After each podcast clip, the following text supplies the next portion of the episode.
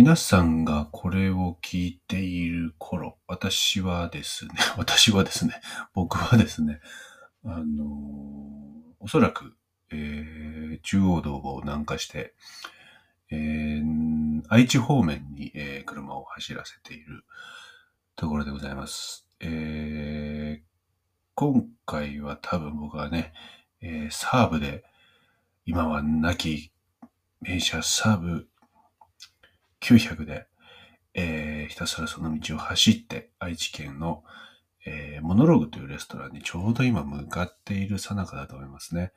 えー、まあ収録なのでこれ実はあの前日の20日火曜日、今夜11時40分ですけどに収録してるんですけども、まあこれを聞いてるときはおそらく、えー、車中にいることでしょう。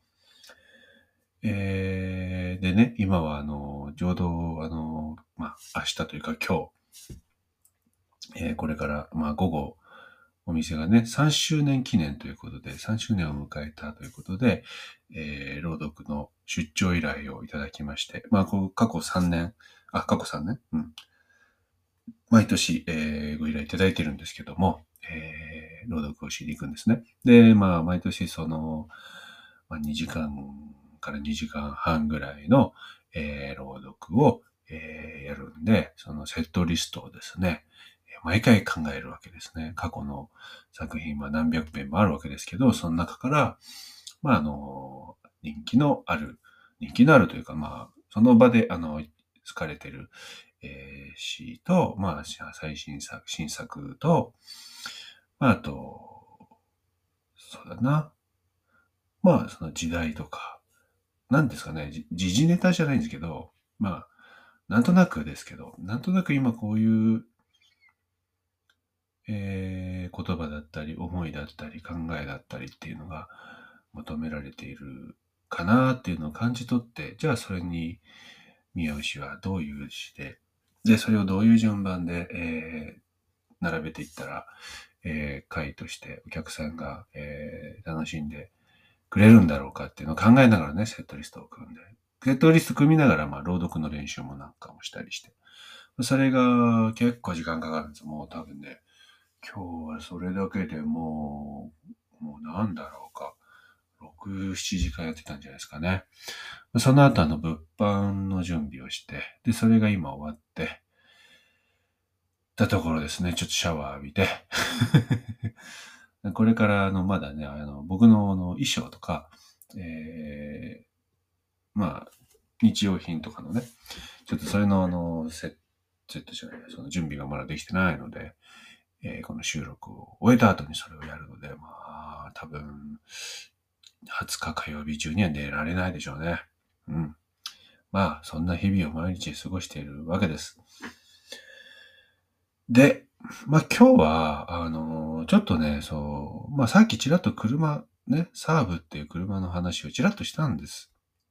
で、車の話したかったんです。車の話をしたかったんだが、うん、なんか急にですね、あの、お便りが結構来まして、嬉しいことに、いや、ありがとうございます。あの、で、なんかこれはあの、ライブラリ、ライブリーに、えー、答えた方がいいなと思ったんで、今日は、まあ、車の話はね、あの、7月に控えている車最高ってイベントにとってはすごく大事な、あの、話なんですよ。あの、あの、考えてないように喋ってますけど、まあ一応考えてはいるんで。えー なんですが、まあやっぱりこれは、ね、リスナーというか、まあこの、ラジオのファンである方々の、やっぱり一番大事な皆さんですから、まあその人たちの声が届いたんであれば、今回は、じゃあその話をやっぱり取り上げていこうじゃないかと。まああのね、2時間ぐらいの長い番組なら、全部できるんですけど、まあ、そうでもないので、今日は、あの、当初の予定をやめて、えー、コメントというかお便りをね、えー、読んでいっていきたいと思います。まあ、それでは、えー、6月21日水曜日、夏至ですね。今日もよろしくお願いします。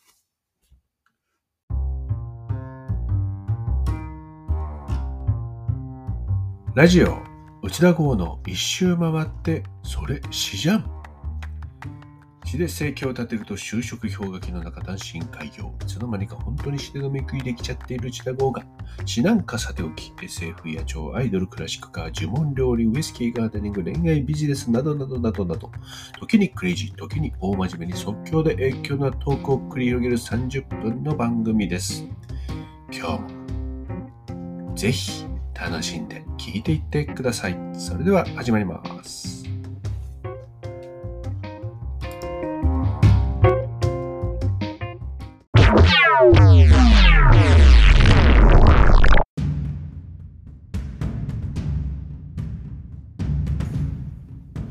さあ、それでは今日は、えー、お便りにひたすら返事をしていくという日ですが、えー、トップバッター、えー、ラジオネーム、ヘンさん。ああ、またヘンさんですね。おー、ハイランドポエト入部希望です。ああ、これね、これまでの配信聞いてなかった方はわかんないですから、ちょっと簡単に説明しますと、えー、架空の、えー、野球チームをね、えー、また私、内田剛があの作りまして、えー、あのハイランドポエツというポエトじゃないんですよ、実はね。ハイランドポエツ、複数形なんで。ハイランドポエツという、えー、架空の野球チームを作りまして、えー、入部者募集中でございます。現在、あの、僕があの、一応キャッチャーで、えー、あとね、もう一人がね、ピッチャーをね、名乗ってますね。まあ、みんな仮入部なんですよ。で、はい、そんなハイランドポエツがあるんですけども、えー、ハイランドポエト、ポエツ入部希望です。希望はファースト。どんなことがあってもファーストベースから話を話しません。はい。えー、昔に無理やり出場させられた少年野球、野球のルールが分からず困ったら、ベースから足を離さないで球を受けていればいいと指示を受けた。えー、近くにファールフライがあっても、上がっても忠実に指示に従ってファーストベースから足を離されていたら怒られたと。あ怒られました。はい。怒られますね。なんでだよと思ってその試合は一切ファーストベースから足を離しませんでした。これからもその信念を曲げずに行こうと思います。おということはあれですね、大変ですね、これね、なかなかね。えー、まず、あの、内野も、まあみんなそうだけど、ファーストに投げるのが怖いですね。まあ、ちゃんとファーストの取れるところに投げられればいいけど、ちょっとね、遠くなっちゃったりしてね。したらもう絶対取ってくれないでしょうね。冒頭ができません。まあしないんだけどもね。そしてファール取ってくれないから、そうだなこの場合はどうしたらいいかね。キャッチャーか、あーライトか、が、まあセカンドかが頑張らなきゃいけないな。ちなみに僕がもしキャッチャーをやった場合は僕あんまり走るの嫌なんで、うん当てになりませんね。なんで、えー、セカンドかライトの人は、あの、走るの好きな人になってほしいですね。あ、でもこういうのあるよね。あの、僕もね、結構あの、言葉を忠実に受け取る子供っていうか、今もそうなんですけど、言葉を本当に忠実に受け取るので、ベースから足を離さないで球を受けていればいいって本当に言われたんであれば、僕も同じことをしたかもしれませんね。まあ、ルールが知らなかったらもちろんね、絶対やりますね。はい。まあ、僕はあの本当に言葉通り受け取るので、これはよくね、僕の友人なんかには笑い話でよく言ってるエピソードなんですけど、まあ、ある日ね、僕は運転してまして、車。で、隣に妻が乗ってましてね。で僕はあの、自分の右のね、歩道というか、まあ渋滞してたんでね、全然動かなかった。で、右の窓を見たらですね、その道の、まあ歩道の向こうにですね、燻製ソーセージとかハムのお店があったんですよ。でも新しくてね、あ、この、前は見たことなかったんで、あの、それを見た、見ながら妻にね、ああ、こんな店できたんだねって言ったんですね。で、そしたらね、助手席の妻がですね、まあ遅れてみて、おうおうおずっと前からあったの？って聞いたんですよ。あの、まあまあ、二つね、疑問が僕にはその時すぐ思い浮かぶわけですね。まず、えー僕は今、こんな店できたんだねって言ったんです。だから、その、その僕に、ずっと前からあったの？って聞くのはまずおかしいんですよ。いや、僕も今知ったから。まさにそれを聞いたのに。まあ、でもそれをね、それはまあ飲みましょう。まあ、それも飲めない気がするんだけど、まあ、それは飲みましょう。100歩譲って飲んだとしても、ずっと前、ずっと前はないんじゃない？だって、ずっと前でしょ？いつそれ？うーん、3年前とか。去年もあったっけとかだったらわかるでしょ？ね。とかね。例えば、まあそうではなかったけど、例えば5年前とか10年前に訪ねた町に初めて久しぶりに訪ねたとして、あの時にはあったっけとかだったらわかりますよ。ずっと前っていつですか？ねえ。ずっと前は僕も生まれてないよ。ね。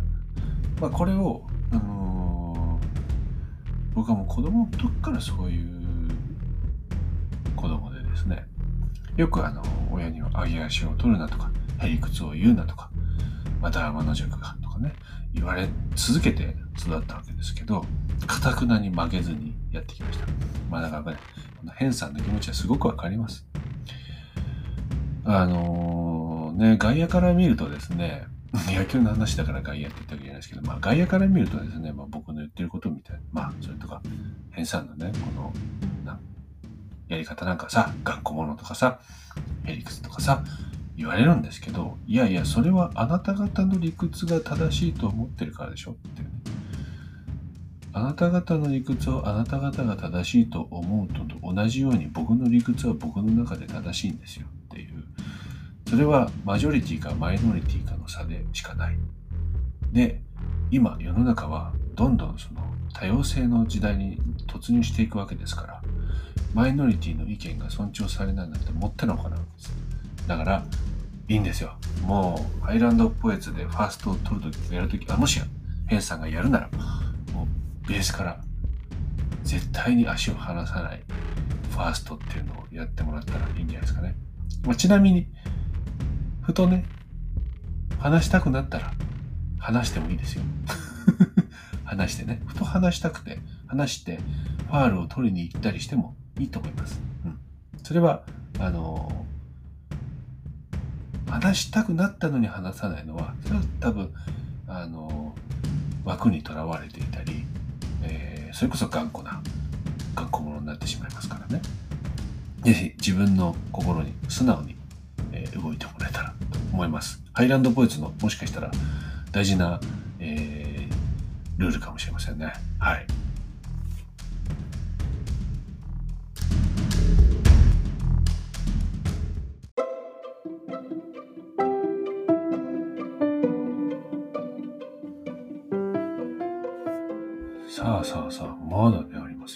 えー、2通目はですね、はい、ピーナッツバターサンドさん。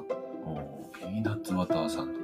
美味しそう。美味しそうですね。コウさん、こんにちは。こんにちは。毎週ラジオ楽しく拝聴しています。おー、マジか。ありがとうございます。えー自宅工房にて焼き菓子を焼いており、水曜日に配信されたラジオを木曜日の朝に聞きながら仕込みをするというのが毎週のルーティンになっています。とても心地よく大好きな時間です。なるほどね。なるほどね。あのーなるほどね。何回言うねんってかね。そういう聞き方があるんだね。まあ、うん、いいですよね。嬉しいですね、本当に。ありがとうございます。えー先週水曜日の夜のこと。おー先週の水曜日の夜の。おいおいおい。まだ二人しかきちん、いやまだ、まだ2回しかきちんと会ってお話ししたことのない人に勢い余って告白してしまいました。おおマジか。おおすごいな。こんなに一緒にいて落ち着く人を気直う人いないわという直感素直な気持ちのまま、おー今言わないと後悔するという思いに駆られてしまい、つい、メガネさんのことが好きですと手を手を震わせながら言った自分にびっくり。はあ。全然恋愛体質ではないので、びっくりしたんですね。なぜ今言ってしまったのだろうかと。そしてなぜもう少し落ち着いた素敵な言葉で伝えられなかったのだろうかと言った後にものすごく後悔。ー、そして、まあ、いつものように、まあ、そうか、そうか、そうか、水曜日が終わって、えー、そしていつものようにね、木曜日の朝にラジオを聴きながら仕組みを始めたんだけど、えー、僕がなるほど、ゴーさんのすぐやろう精神論に本当ですかなるほど、そう繋がるのか。で、まあ恋愛ではなかったけど、えー、熟考して重い一歩を踏み出す時代じゃない。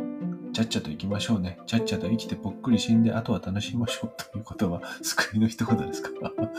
そうでございますか？熟考なんて全くせずに告白してしまった私自身、肯定してもらえたような気がして、とても気持ちが軽くなって、笑えて、メモして、冷蔵庫に貼りました。大丈夫かな？素直な気持ちだから仕方ない。言えてよかったのだと思い直して、時々胸が苦しくなりつつも、仕込みを無事に終えことができました。ありがとうございます。本当に感謝です。いやこちらこそ。すごいですね。いや、もうすごいと思いますよ。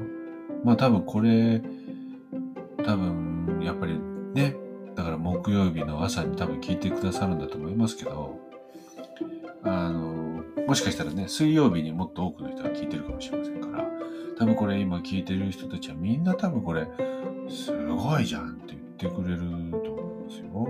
ね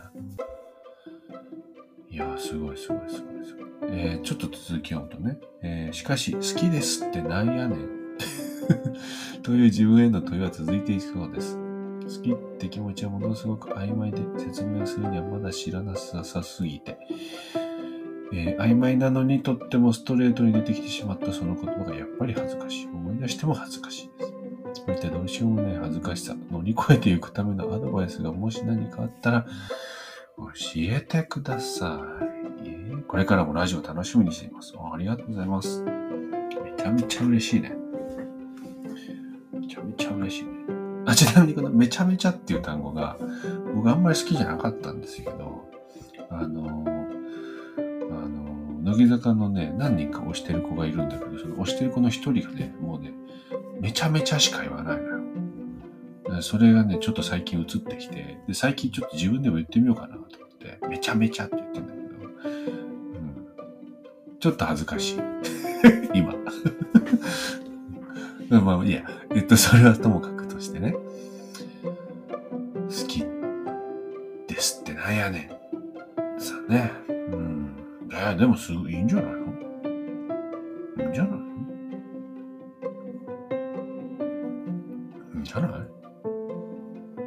外ないじゃん。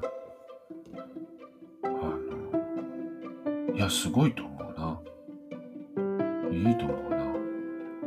うん。そう、あの、詩の教室をやってて、まあ、2018年からやっていて、ちょうどね、あの、最近、あれ？そういえば何人ぐらい通ってくれてんだろうと思って数えたんですけど、まあ、これまで、まあ、だから2018年から、あのなんか、ね、やり続けて、まあ、5年になるのか？延べ20名超えたんですね。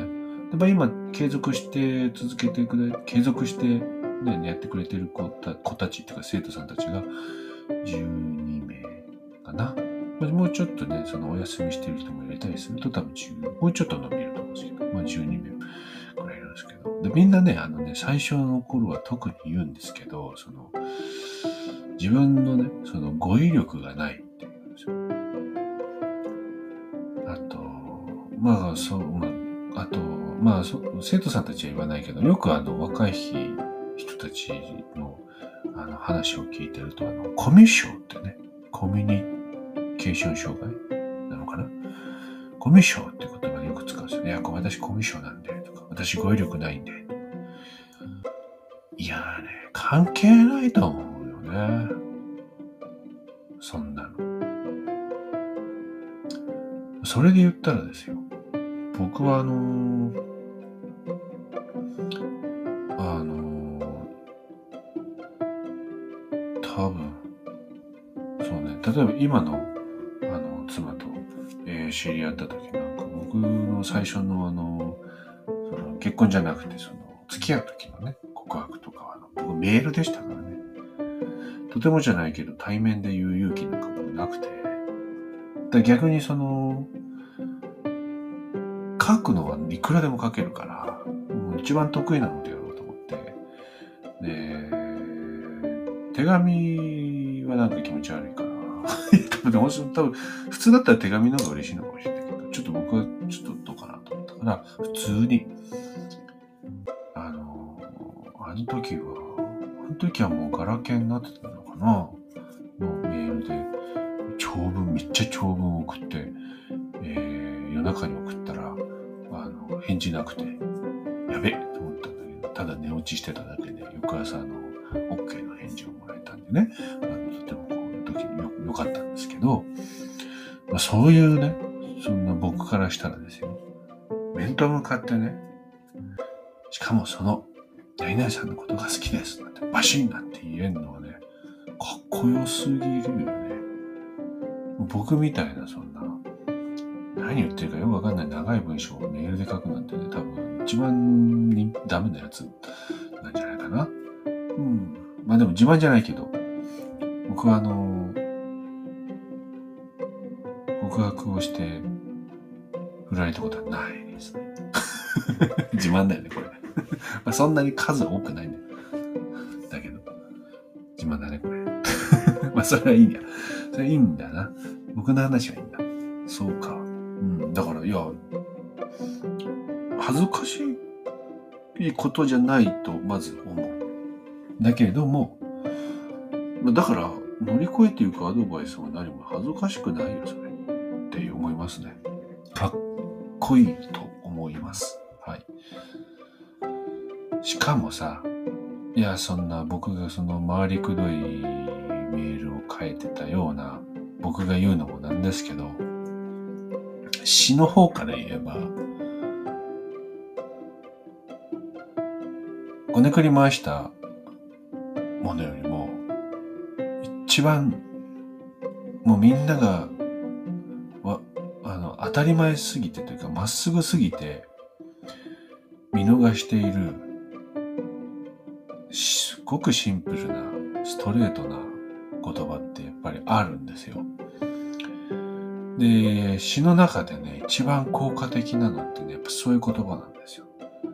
あの、頭でね、こねくり回した言葉とか、あの、あの頭だけで、あの、なんていうかな、ブラッシュアップした言葉っていうのは、まあ、それはそれでいいんだけど、やっぱりね、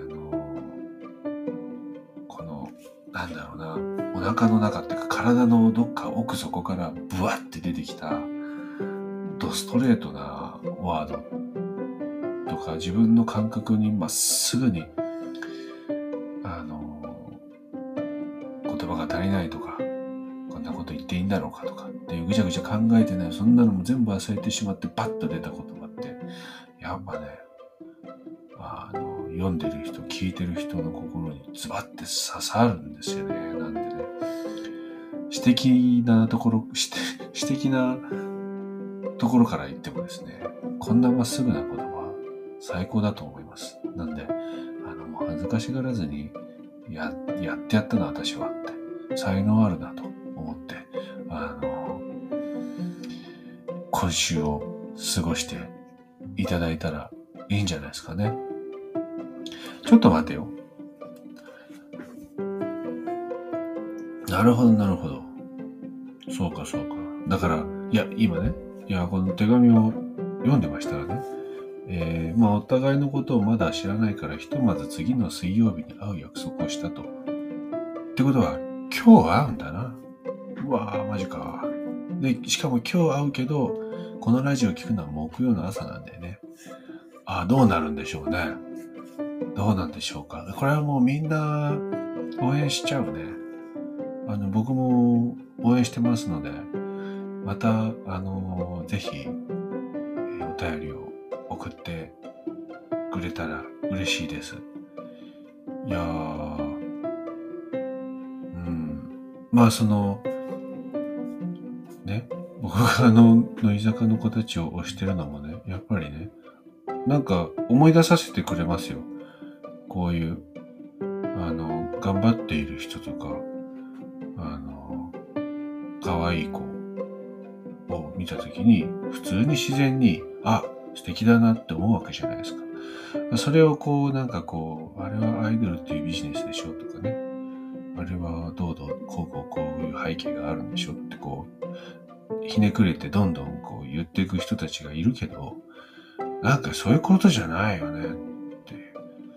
だからこの前のその卒業コンサート行った時の、その、まあ、いわゆるオタクと呼ばれる人たちの、あの自分の気持ちにまっすぐな姿は、ほん、ちょっと僕は本当に、あの、リスペクトでしたね。リスペクトしました。すごいなと思いました。だから、本当に何度も言いますけど、えー、ピーナッツバターサンドさんは、すごいです。はい。ありがとうございます。ぜひまた、また、あの、この恋の続きを聞かせていただけたら嬉しいなと思います。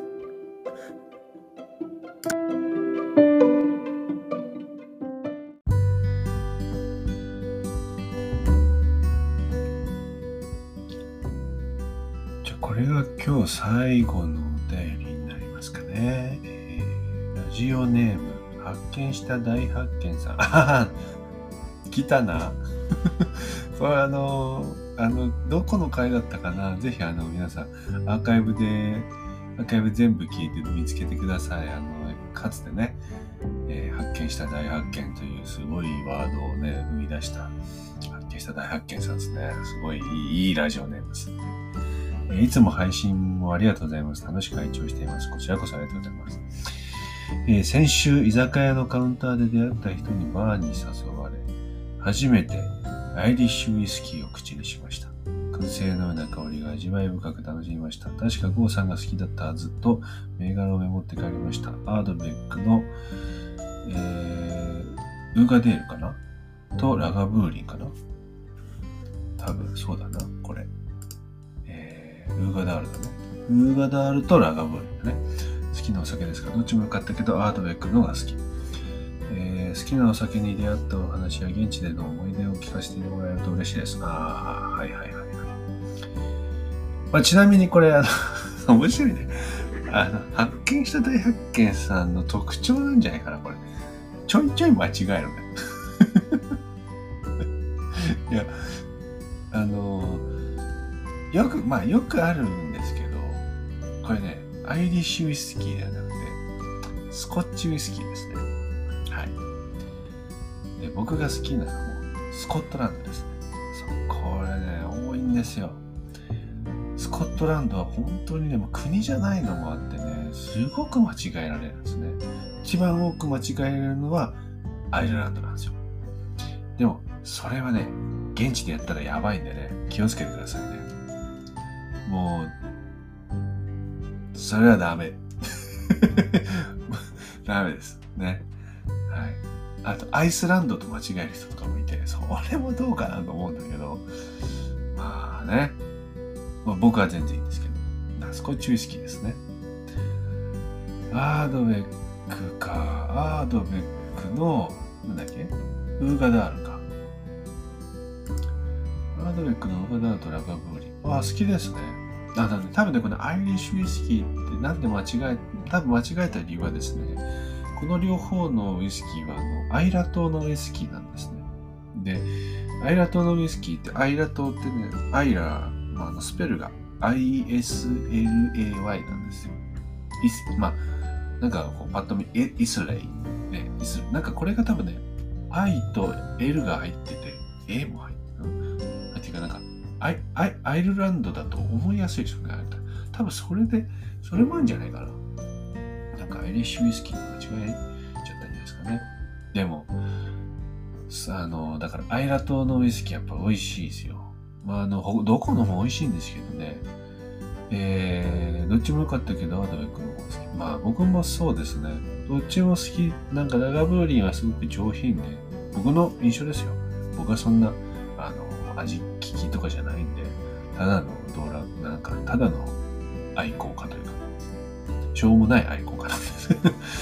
だからなんかでもラガーブルーのが女性的で品があって、うーん、なんか、ちょっとワインみたいな感じで飲みたい。気分としては、ワインみたいな感じで飲みたいなってさせ、気持ちにさせてくれるウイスキーだなって僕は思ってて、で、逆にアードベックはなんかちょっと男臭いっていうか、なんか漁師の、なんか漁師みたいなイメージです、僕は。うん、で、僕はアードベックだったら、あの、ウーガーで、ウーガーダールじゃなくて、えっ、ー、と、ポリーブレッカンっていうですね、えー、のがあって、それが一番好きかな。ウーガーダール僕飲んだことあったか飲んだことあったと思うんですけどね。あの、よかったら、あの、コリーブレッカーもね、ぜひどこか探して飲んでみてください。えー、確か、ウーガダールが多分54とか5とかじゃなかったかな、度数が。で、コリーブレッカーが57とかだったと思うんですけど。えー、まあ、どちらも、あの、陽動臭のする、あの、ちょっときつい、あの、薬って言っちゃきついお酒ですけどね。ちなみにまあ好きなお酒に出会ったお話。まあこれはですね、まああの、アイラ島の、えー、っと、あどう、うん、どうしようかな。どれも好きだからな。迷っちゃうな。えー、どれがいいかな。悩んじゃうね。悩んじゃうね。うーん。えー、まあ、僕はですね、まあ一番っていうか、まあ思い入れもあってですけど、好きなお酒、まあ、ウィスコッチウイスキーのアイラ島の、えー、キルホーマンという、えー、蒸留所のお酒を、まあ、それこそ推してますね。はい。ぜひ飲んでみてください。まだね、すごく若い蒸留所なんですけど、やっぱその、ね、若す、若く生まれてまだ間もない蒸留所の、まあそれでももう結構経ったと思いますけど、野心というか、情熱みたいなものを人に僕は買ってるので、えー、ぜひ飲んでもらいたいと思います。現地での思い出。現地での思い出。ああ、これどっかでちゃんと話したいね。今日もうね、結構喋っちゃったからな。ちょっとどっかで、またスコットランドの話しましょう。あの、ね、ちょっと、陶器もできなかったから、またやるつもりなんでね、それの布石的にもまた現地の思い出をちょっと話せたらいいですね。というわけで、じゃあ、そろそろ、えー、まあね、結構喋って、まだいっぱい喋りたいんですけどね。まあ、まあ、僕これからまだ、あの、愛知の旅の身支度しなきゃいけないんで ちょっと今日はこの辺で一つ詩の朗読をして終わりたい、終わろうかなと思います。えー、今日、えー、お便りね、読みました。ヘンさん。ビーナッツバターサンドさん、そして発見した大発見さん。これは今日は出血大サービスで3名の方にみんなの全員にステッカー差し上げます。えー、ちょっと、えー、遅くなっちゃうかもしれませんけど、送りますので、ぜひ、えー、待っててもらったら嬉しいなと思います。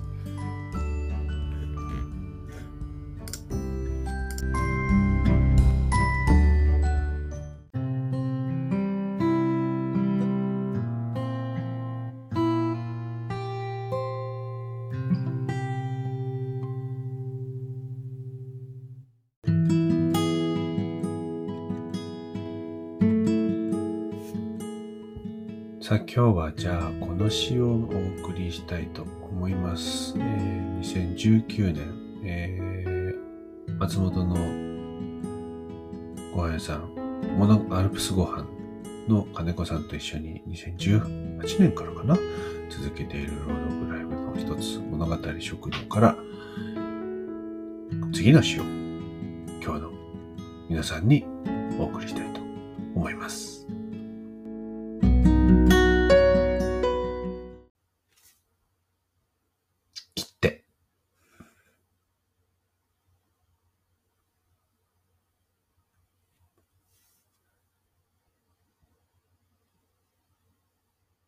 あなたの家の近くに郵便ポストはなかったし、夏の暑い太陽の下を、あなたは出かけたがらない。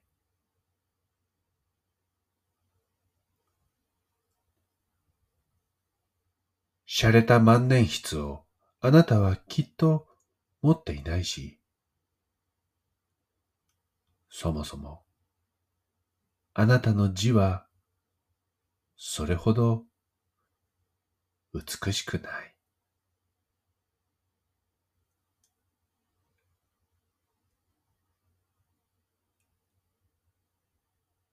年中あなたは絵ばかり描く。言葉をまるで信じていないみたいに。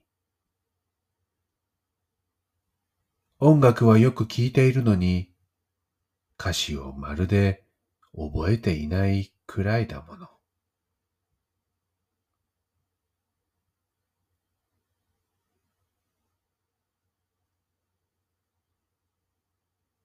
だから、あなたは手紙を書かない。手紙なんか書かなくたっていい。好きか嫌いか。その心に切手を貼って、窓から投げてくれさえすれば、もう、それで。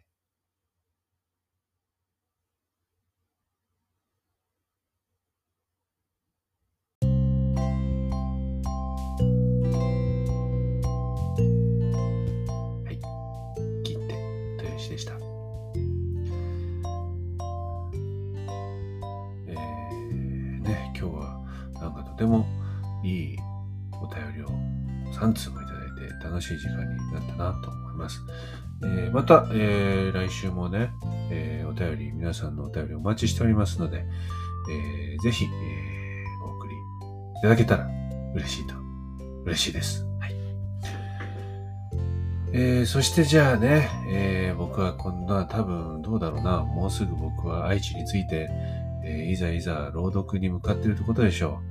えまたその様子なんかもね、え SNS や、まあ、インスタグラム、あるいはツイッターなんかにも、え載せていけたらなと思いますので、まあ、そちらでもね、えー、ぜひお楽しみいただけたらなと思います。で、今日ね、話そうと思っていた車の話ですよ。えー、まあ、それは来週ちょっと、えー、届けられたらなと思います。そして、結構ね、実はですね、あの、新しいグッズがまたできたんですね。それもですね、多分、えー、今日か明日のと、えー、ね、SNS 投稿かなんかに載ってくると思いますので、まあ、えー、ね、このラジオを聞いて、さらにこう SNS なんかも覗いてみてね、えー、なんかいろんなとこから、えー、内田豪界隈の起こっていることを楽しんでもらえたらなと思います。それでは、えー、皆さん、今日もいい一日をお過ごしください。また会いましょう。